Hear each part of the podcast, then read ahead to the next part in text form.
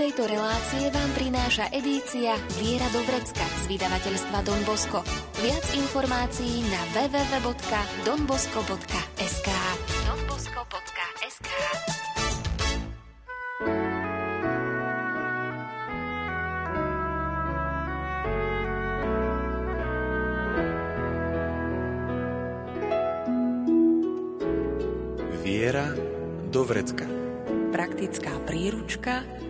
každého kresťana.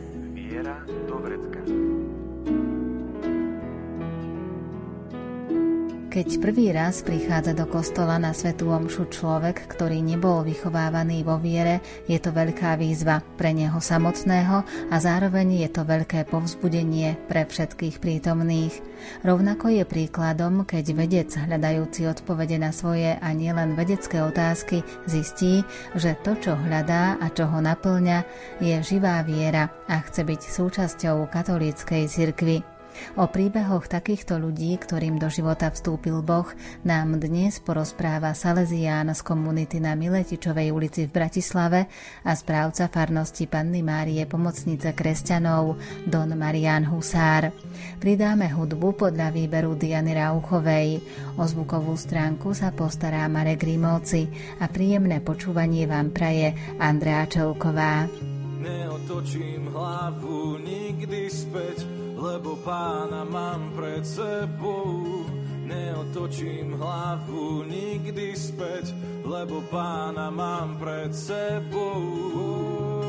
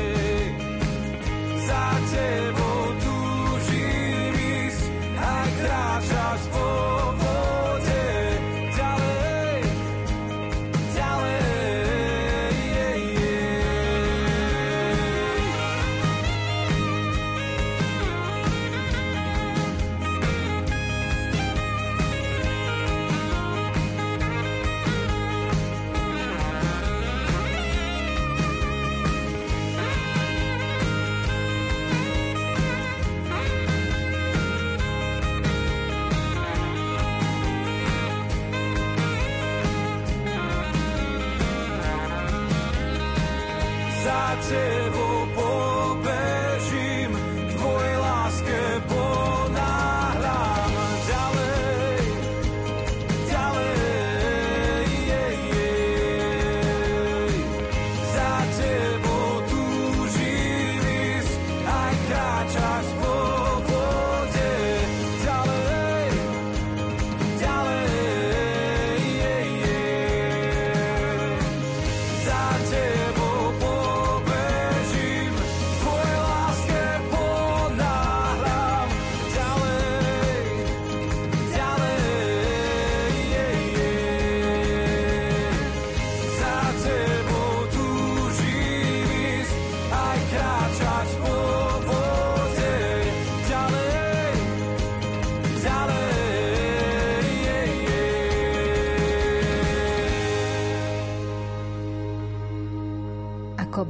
vstúpil do môjho života v brožúrke s týmto názvom z edície Viera Dovrecka nájdeme aj príbehy, keď tie cesty sú nie až také jednoduché a vstupuje Boh do našich životov cez utrpenie, či už cez to naše, alebo cez utrpenie našich blízkych. A práve o takomto svedectve je aj príbeh Martina, ktorý má 44 rokov.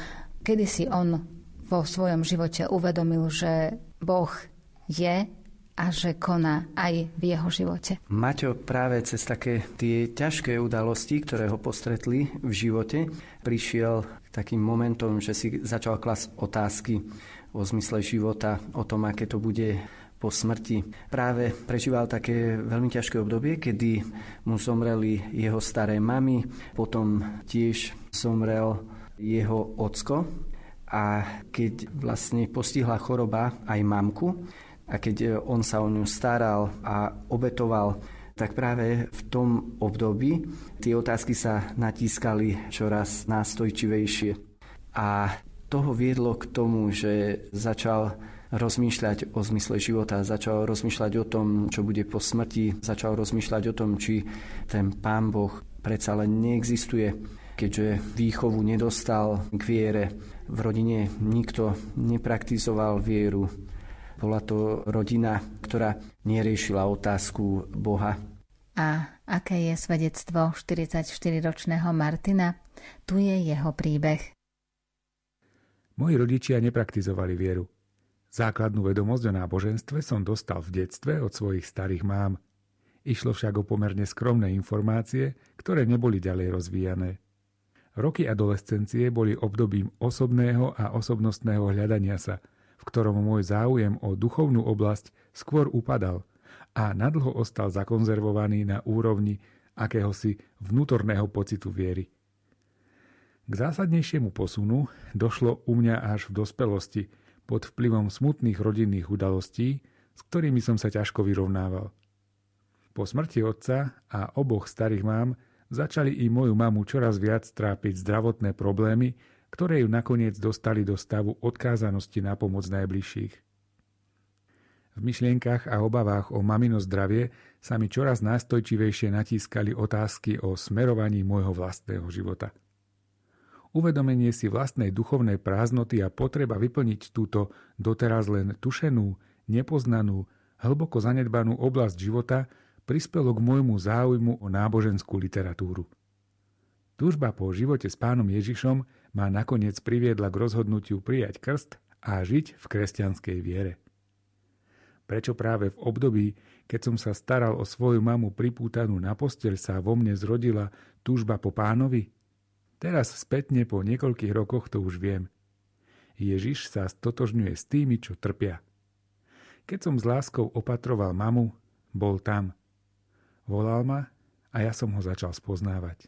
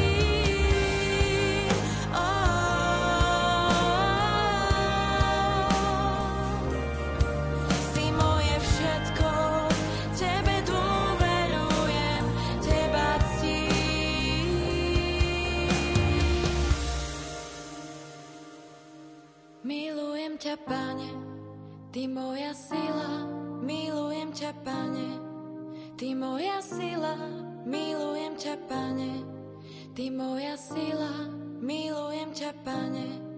Ty moja sila, milujem ťa, Pane. Ty moja sila, milujem ťa, Pane. Ty moja sila, milujem ťa, Pane. Ty moja sila, milujem ťa, Pane. Ty moja sila, milujem ťa, Pane. Ty moja sila,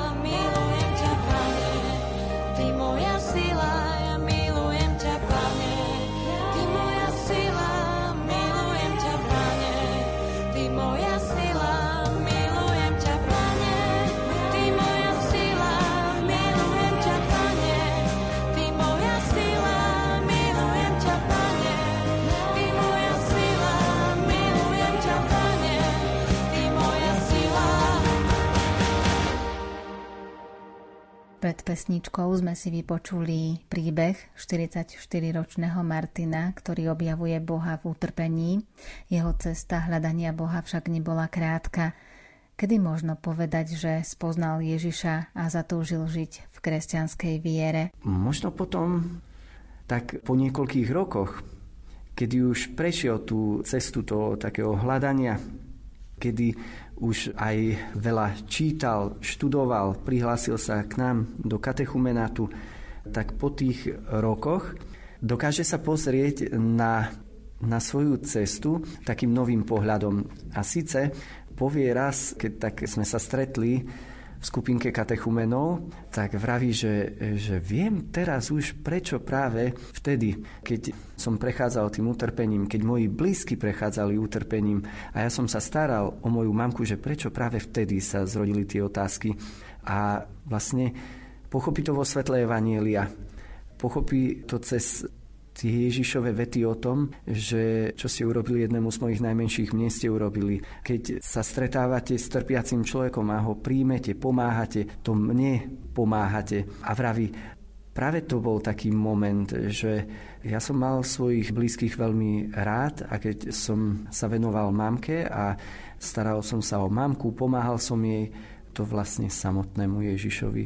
Ten Ježiš bol veľmi blízko a ja som mohol zavnímať jeho, jeho také volanie práve cez tie otázky, ktoré sa nastoľovali bolo to také veľmi milé, lebo Maťo vravel, že potom, keď už tak sa ponáral do tej viery cez štúdium literatúry, prednášok, tak vraví, bál sa ísť do kostola. To je ináč, viacerí povedia, že sa báli ísť na začiatku do kostola, že si každý bude všímať, že nevedia používať tie gesta, nevedia odpovedať. Cítili sa tam viacerí tak cudzio. Tak Maťo vraví, že on sa bál ísť do kostola a na Svetú Omšu sa odvážil ísť až potom, čo dlhé týždne a mesiace počúval Radio Lumen a Svete Omše. On sa naučil Svete Omše na spameť a potom, keď už vedel na spameť Svetú Omšu, vedel odpovede, tak vtedy tak skromne vstúpil do kostolíka, tam vzadu si sadol a vlastne prežil tú Svetú Omšu a bol taký veľmi naplnený a taký šťastný z toho.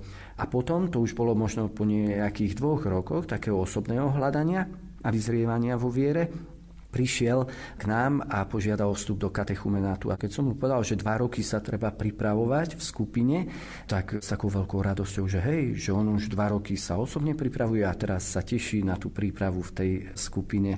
Tak to bolo také veľmi pozbudivé svedectvo a dodnes Maťo pravidelne chodieva aj počas týždňa na Svete Omše, pristupuje k sviatostiam a je to naozaj také veľké povzbudenie aj pre to veriace spoločenstvo ľudí, ktorí roky chodia do kostola a zrazu si všimli, že pribudol mladý muž, ktorý úprimne prežíva svoju vieru a sviatosti sú pre neho takým veľmi častým pokrmom a posilou.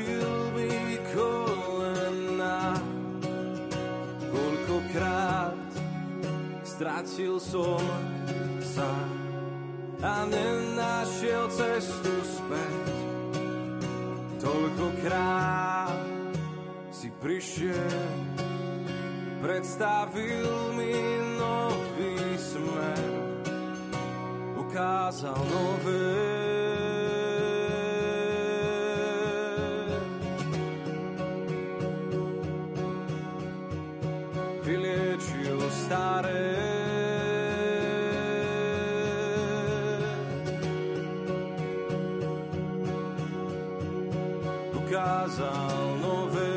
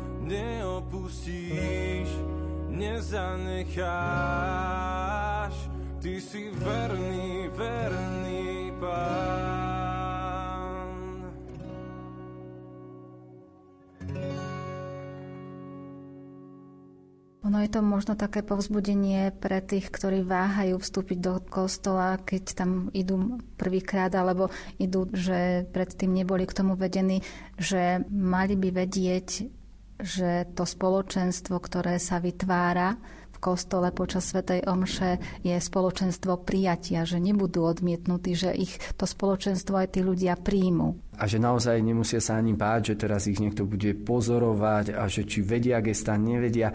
Práve je to také veľmi milé, keď do kostola vstúpi a prichádza človek, ktorý hľadá, ktorý možno ešte nie je tam, povedzme, tak doma, že by všetko tak ovládal na vonok, ale ktorý prežíva túžbu po Pánu Ježišovi, že to je, to je veľmi milé a to je veľkým pozbudením aj práve pre nás, ktorí sme vyrastali vo viere od detstva, že títo ľudia sú takým veľkým darom aj pre nás všetkých, pretože nám ukazujú to, ako Pán Boh pôsobí, ako oni sú mu otvorení a nechajú sa ním tak volať na tú cestu viery.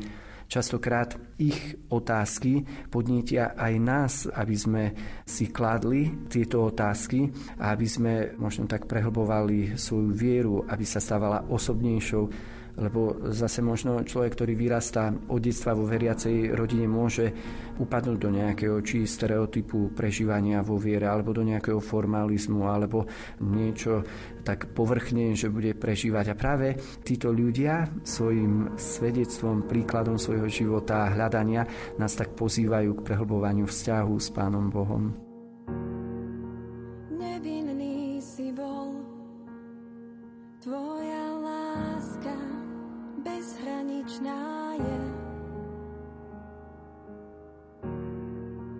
Všemohúci Boh, jediný, stal si sa človekom. Ježíš, Ježíš, odovzdávam ti život môj, Ježíš. Ježíš, Tebe patrím, len Tebe patrím.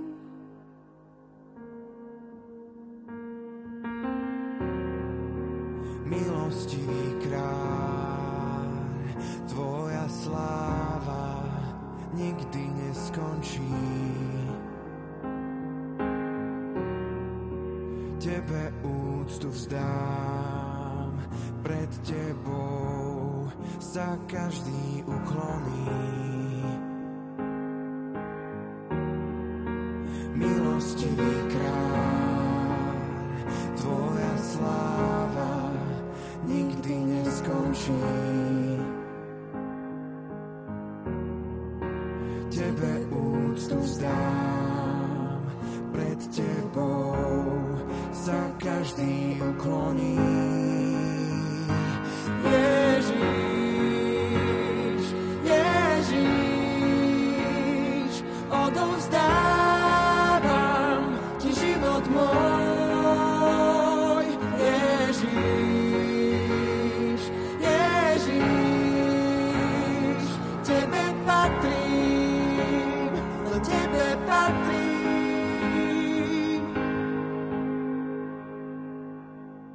Ďalší príbeh je príbeh Maja, 42-ročného, ktorý sa podelil o svoju skúsenosť spätu aj so šikanovaním, čo je naozaj veľmi náročné zvládať takéto situácie. Majo chodí s celou rodinkou na stredka do spoločenstva. Je to veľmi taká pekná rodinka, viacero detičiek majú a on práve, keď rozprával o tom prvom dotyku Božom, tak vyrozprával nám zážitok z detstva.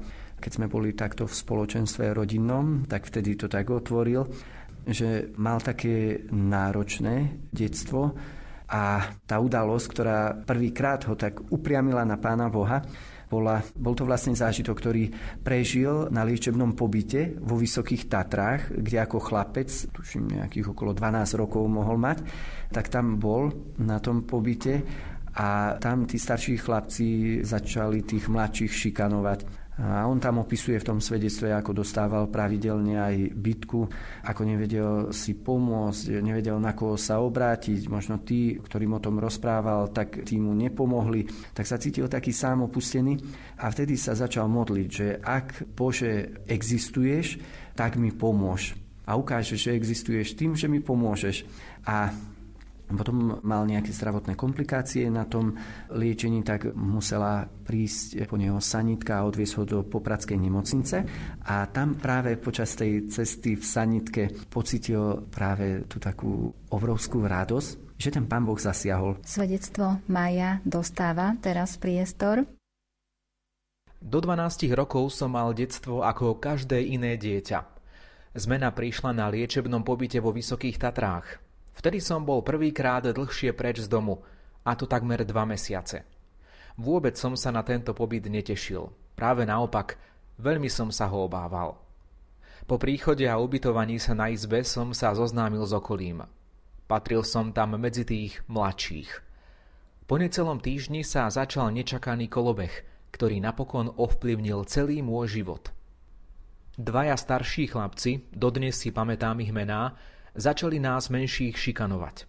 Nosenie obedov, upratovanie izieb, odovzdávanie sladkostí, ktoré nám priniesli rodičia a podobne.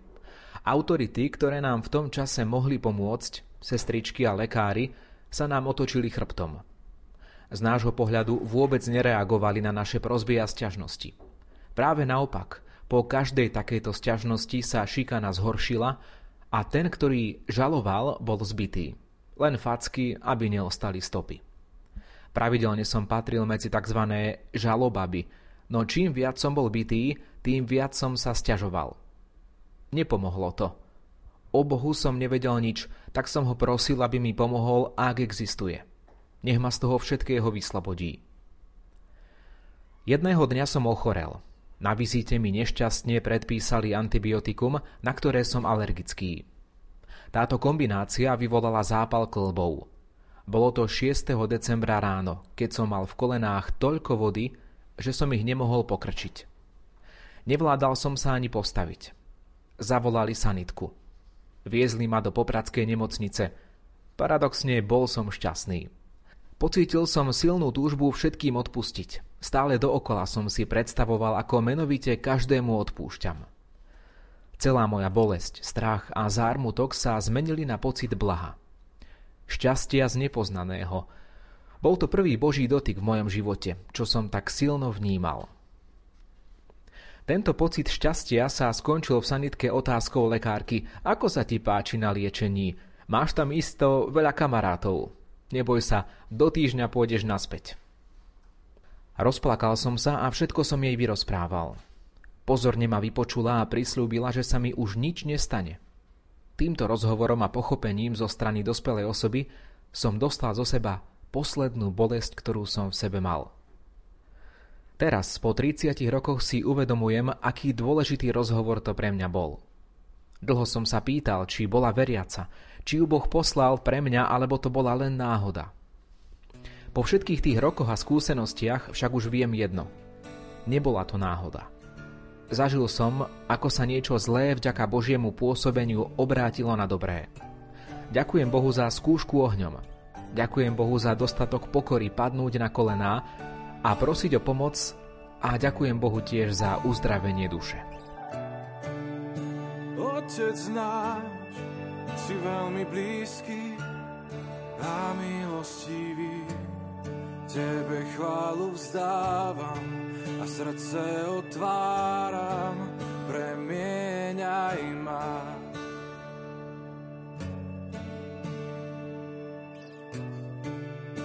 Otec náš, si veľmi blízky a milostivý, Tebe chválu vzdávam a srdce otváram, premieňaj ma.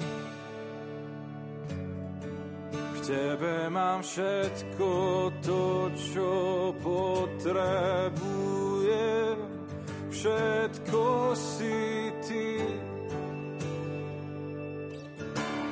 Tvoja prítomnosť nám stačí, veď dal si nám seba a my sme Tvoji.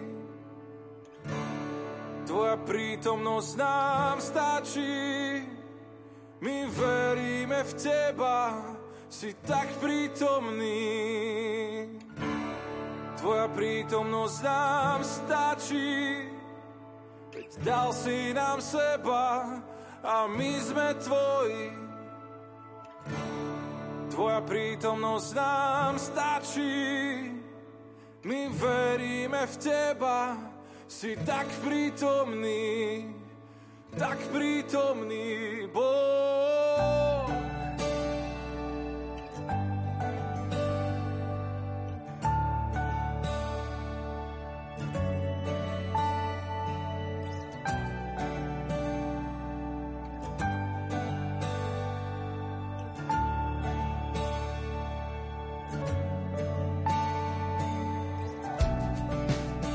Otec náš,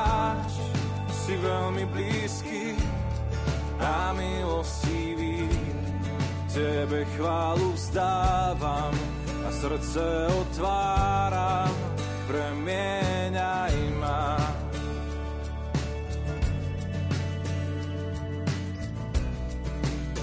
Otec náš, si veľmi blízky a milostivý Tebe chválu vzdávam a srdce otváram, premieňaj Tebe mám všetko to, čo potrebujem, všetko si Ty. Tvoja prítomnosť nám stačí, veď dal si nám seba a my sme tvoji. Tvoja prítomnosť nám stačí,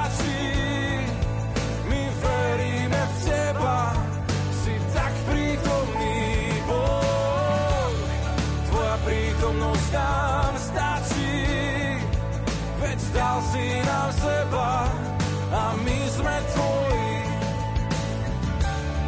Tvoja prítomnosť nám stačí.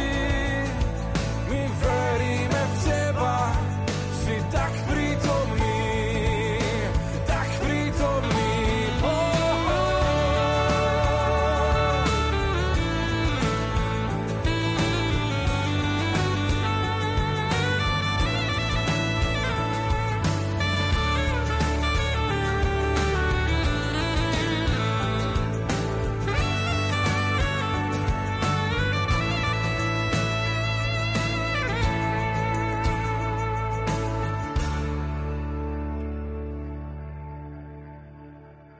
pesničkou odznelo svedectvo dnes už 42-ročného Maja, ktorý v detstve zažil šikanovanie a hoci nepoznal Boha, spoznal, že do jeho života zasiahol. Čo je pozoruhodné na tomto svedectve? Že ani nevnímal tie zdravotné komplikácie, tak silno, ako skôr to, že z toho prostredia, kde ho šikanovali a kde mu ubližovali, zrazu ho ten pán Boh oslobodil vezie sa v sanitke. A tam tá lekárka sa mu prihovorila, on to tam potom podrobne tak vyrozprával a tam si tak uvedomil. Potom neskôr mu tá lekárka aj pomohla a vlastne on tak mohol sa domov vrátiť s tým silným zážitkom to svedectvo je veľmi silné. Ale čo ma tak silno oslovilo, že on ako chlapec vyťahne z toho ešte jednu takú silnú vec. Ho tak odcitujem, že zažil som, hovorí, ako sa niečo zlé vďaka Božiemu pôsobeniu obrátilo na dobré.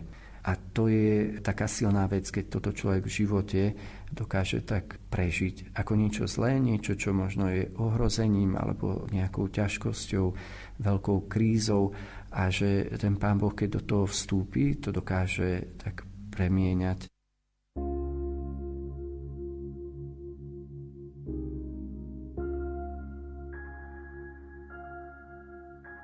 Si ten, čo sa narodil, aby ma zachránil, nový život mi dal. Si ten, čo sa narodil, temnotu prežiaril, hoden chvál, hoden chvál. Zázračný radca, mocný Boh, knieža pokoja prichádza. Zázračný radca, mocný Boh, šalom, nech stúpi k nám.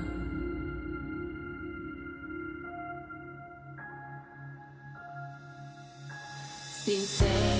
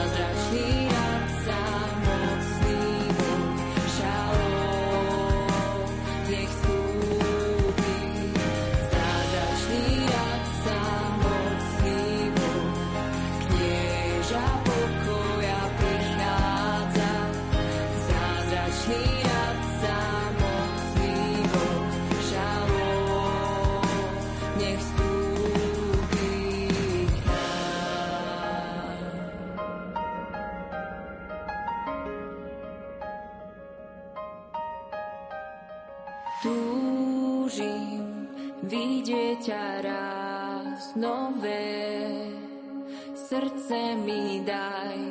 Túžim vidieť ťa raz nové, srdce mi daj. Túžim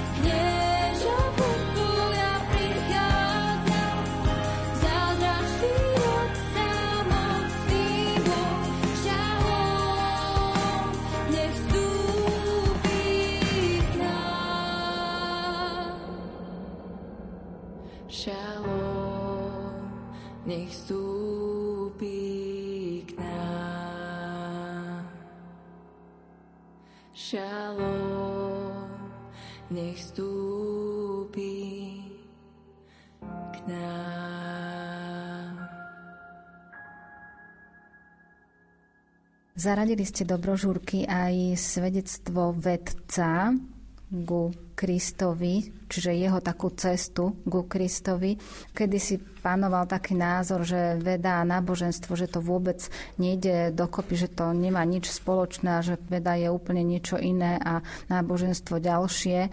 A aj na tomto svedectve, ktoré si vypočujeme, je to svedectvo 37-ročného Martina, môžeme ale vidieť, že je tam obrovská súvislosť. V našej rodine sa hľadelo na náboženstvo ako na niečo dávno prekonané a zastarané. V druhej triede základnej školy som sa čírou náhodou dostal na hodinu náboženstva, pretože učiteľka etickej výchovy nemohla prísť na vyučovanie. O Bohu nám rozprávala mníška a mňa to zaujalo. Chcel som v hodinách náboženstva pokračovať, ale rodičia ma od toho nekompromisne odhovorili. Potom som študoval na bilinguálnom francúzskom gymnáziu a neskôr na fakulte matematiky, fyziky a informatiky. Počas vysokoškolského štúdia som prekonal ťažké ochorenie, čo moje štúdium predlžilo a nebol som ani celkom odhodlaný doštudovať, pretože som vo svojich vedomostiach nachádzal veľa logických a faktografických nedostatkov. Nakoniec ma otec presvedčil, aby som predsa len zložil záverečné skúšky.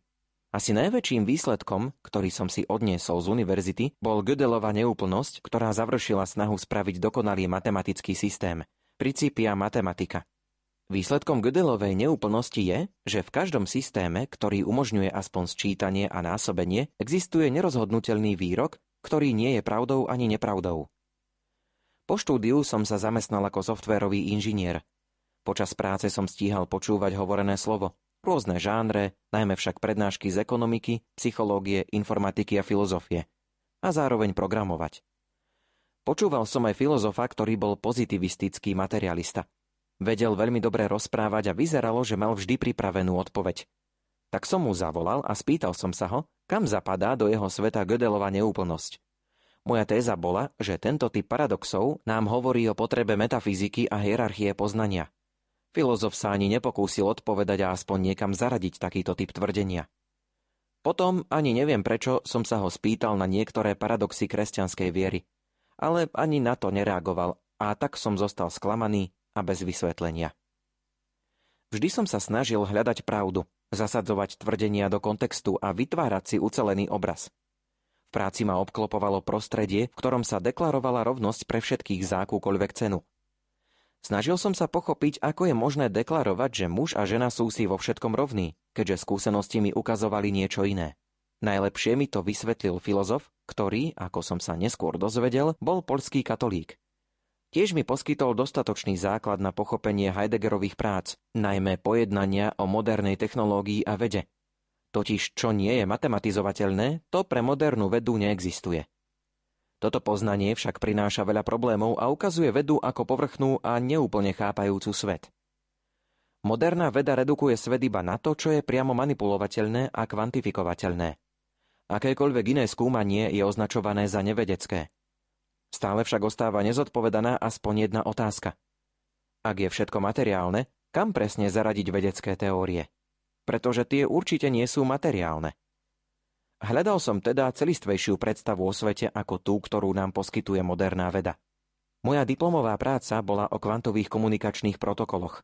Kvantová veda je problémom pre materializmus. Prináša nám kvantové javy, z ktorých je zložený materiálny svet, ale kvantové javy nie sú deterministické až som nakoniec našiel vo vedeckých teóriách problém analogický s Gödelovou neúplnosťou. Prečo vedci dokážu veriť v značne rozdielne a vzájomne sa vylučujúce teórie? Vo formálnych systémoch máme problém neurčitosti pre Gödelovú neúplnosť. Vo vede máme problém s nepresnosťou merania a implicitnými predpokladmi.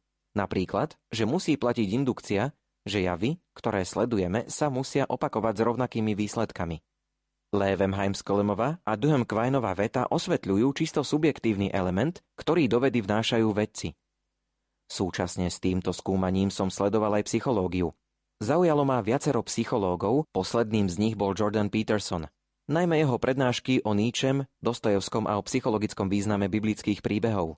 Najzaujímavejšie zistenia boli pre mňa tieto. Biblia nie je vedecká kniha pre hlúpych a naši predkovia neboli hlúpi. Skôr ich zaujímali iné veci – so záujmom som sledoval ďalšie prednášky a na jednej v Londýne som sa aj osobne zúčastnil. Neskôr som počul rozhovor, kde sa moderátor pýtal Jordana Petersona, či Ježiš Kristus vstal z mŕtvych. Peterson nedal jasnú odpoveď. Viedlo ma to k osobnému zamysleniu. Už som vedel, že naši predkovia pred vyše 2000 rokmi neboli hlúpi a tiež som vedel, že život a zmrtvých vstanie Ježiša Krista bolo jednou z najlepšie zdokumentovaných udalostí histórie.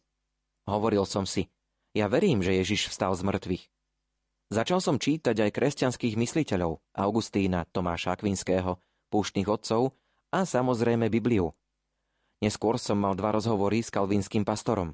Jeho prístup k viere sa mi zdal technický a z môjho pohľadu čisto intelektuálny, a teda nedostatočný.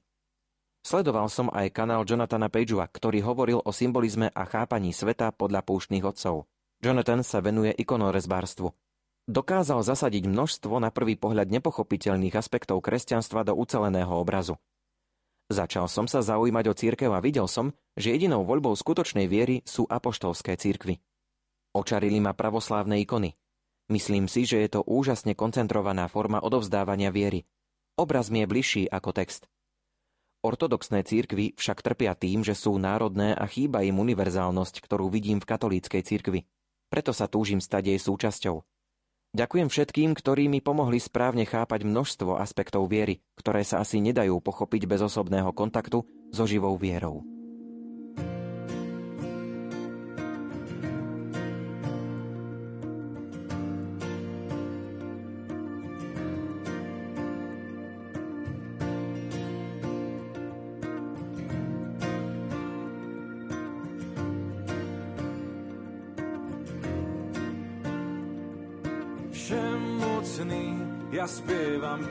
Si Pána kráľ. Fúkol si do našich bolestí a rán. Vidieť ťa túžim viac, zjav svoju krásu nám. Ja spievam, Ty si Pána kráľ. Fúkol si do našich bolestí a rán. Vidieť ťa túžim viac, zjav svoju krásu nám.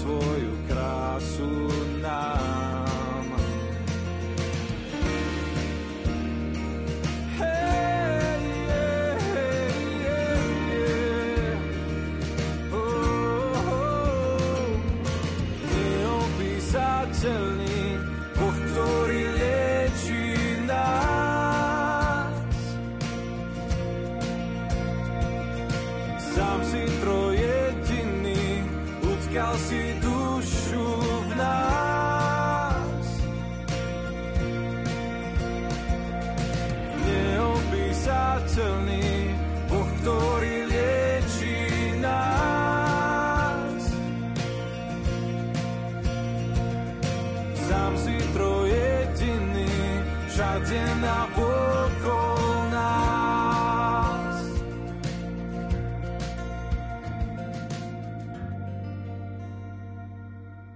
Svedectvo 37-ročného Martina, vedca, nás utvrdzuje, že veda a náboženstvo sa nevylučujú, ale naopak súvisia. Preto som to zaradila aj do toho výberu tých svedectiev, lebo nám to poukazuje práve na tú cestu, na ten druh cesty, ktorým, cez ktorý Pán Boh vstupuje do života človeka. Cestu, cestu úprimného hľadania, pýtania sa a že vieme aj z histórie, že mnoho vedcov tých veľmi významných bolo veriacich. Že keď človek tak úprimne hľada a aj vedci, keď dokážu sa tak ponoriť do toho skúmania tej reality okolo nás, tak do tej krásy, či už stvorenia, alebo toho ľudského myslenia, tak ich to otvára pre toho Pána Boha tak kvôli tomu som to zaradil. Nech je to povzbudenie pre všetkých tých, ktorí úprimne sa pýtajú, úprimne hľadajú alebo sa snažia uchopiť nejako tú realitu, ktorá nás obklopuje, ktorá je okolo nás alebo aj v nás samotných. Tak toto môže byť takým, takým povzbudením, ako nám to Maťo tak vyrozprával.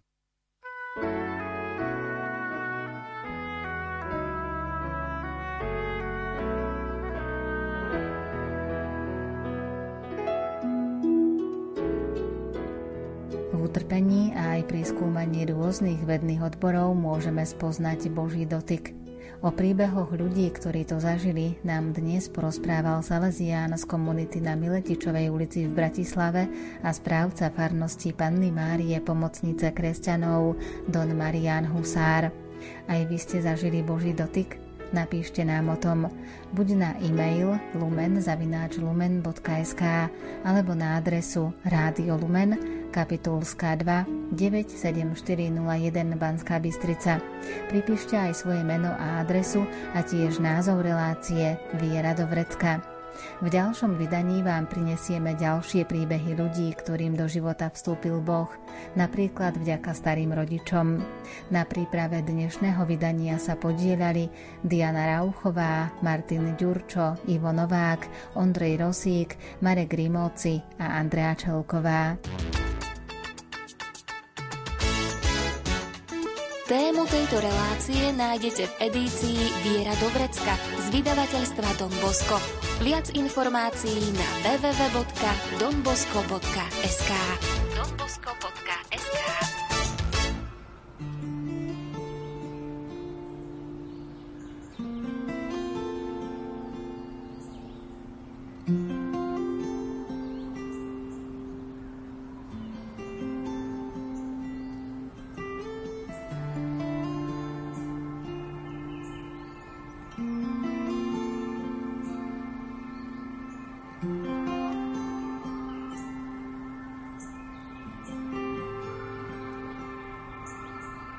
Dovoliť ti chcem zmocniť sama,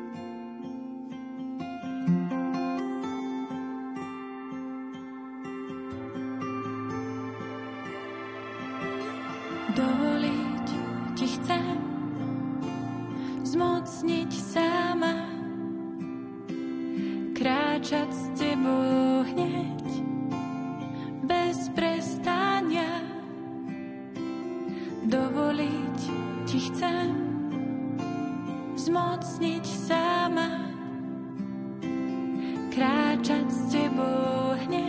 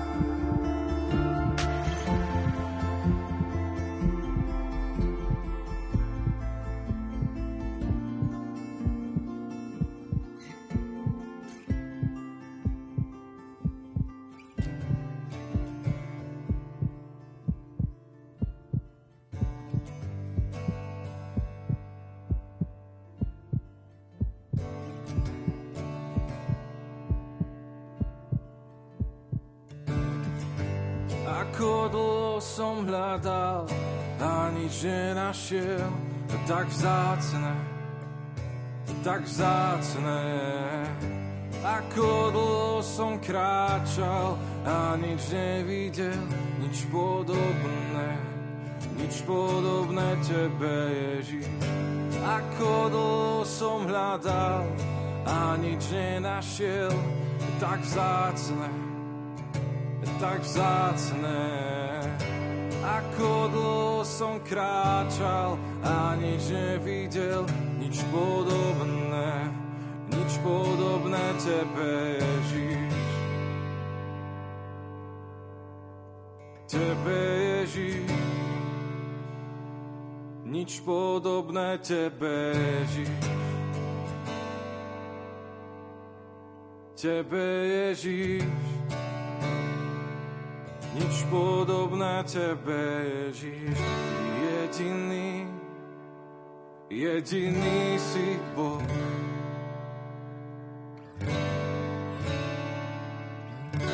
Jediný, jediný si Boh.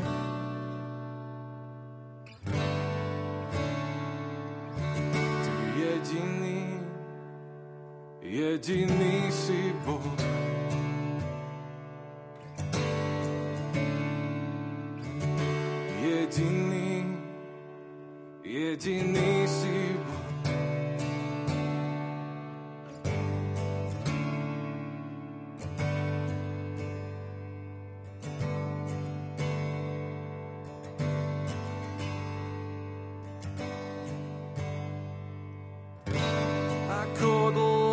Hľadal a nič nenašiel, tak vzácne, tak vzácne. Ako dlho som kráčal a nič nevidel, nič podobné, nič podobné Tebe, Ježiš. Ako dlho som hľadal a nič nenašiel. Tak... Program